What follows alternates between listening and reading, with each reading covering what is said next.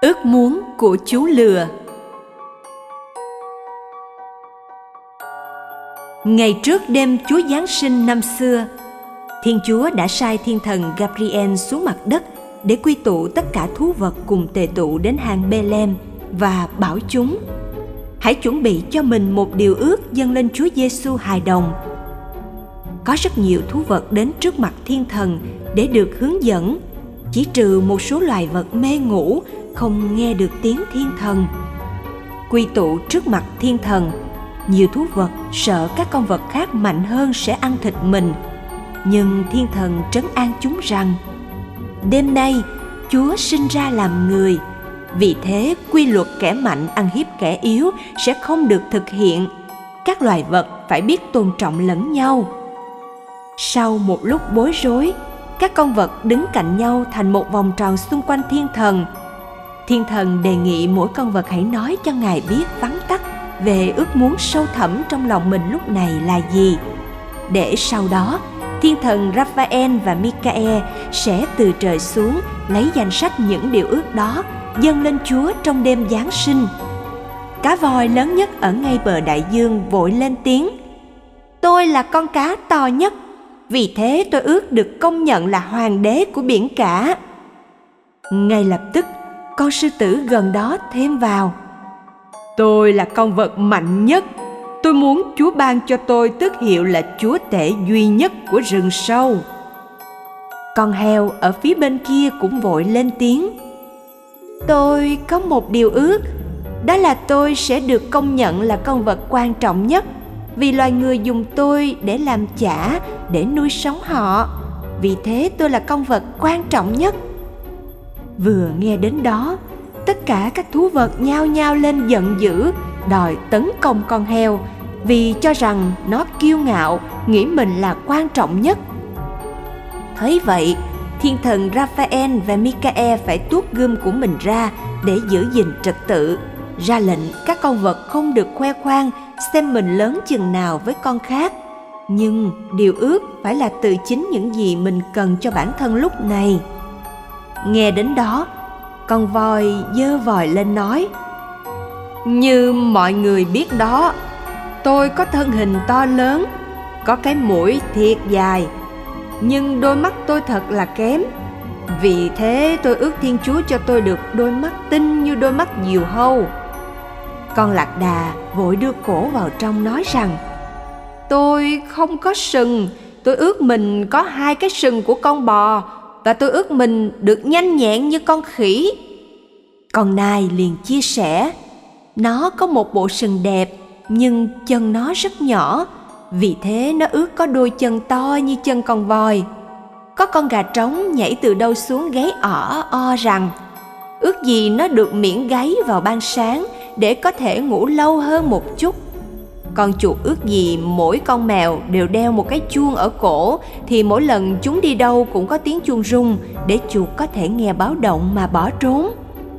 Thiên thần gabriel lúc ấy mới trấn an thú vật.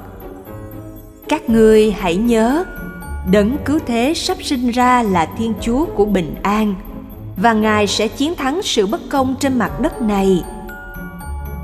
Nghe đến thế, con thỏ nói tôi ước gì có một trái tim dũng cảm như sư tử.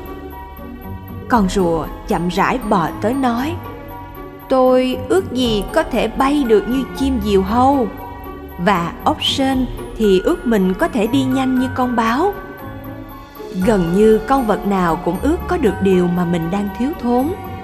Tuy nhiên, có con dế đậu trên nóc nhà gần đó nói rằng, tôi chỉ biết gáy và cuộc sống của tôi ngắn ngủi.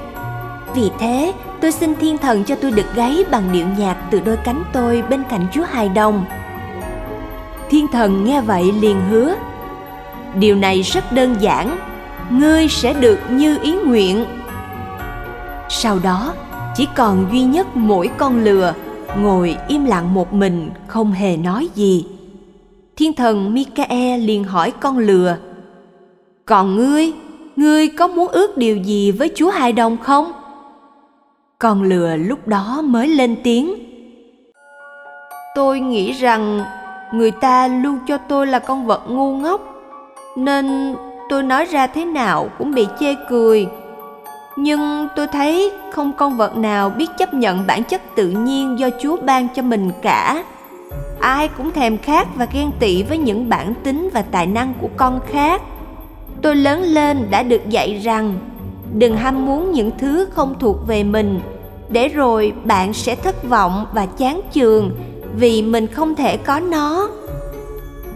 Thật vậy, ngày lễ chúa giáng sinh là ngày lễ của quà tặng, nhưng không ai trong chúng ta nhận ra chính chúa hài đồng là món quà to lớn nhất thiên chúa trao cho chúng ta trên mặt đất này. Vì ngài đến để cứu rỗi thế gian chỉ có chú dế nhỏ bé kia đã nghĩ đến việc cho chúa hài đồng tiếng gáy của mình. Còn phần tôi tôi chỉ ước ao mình được ở gần chúa hài đồng trong đêm nay. Dùng hơi thở của tôi để sưởi ấm cho ngài.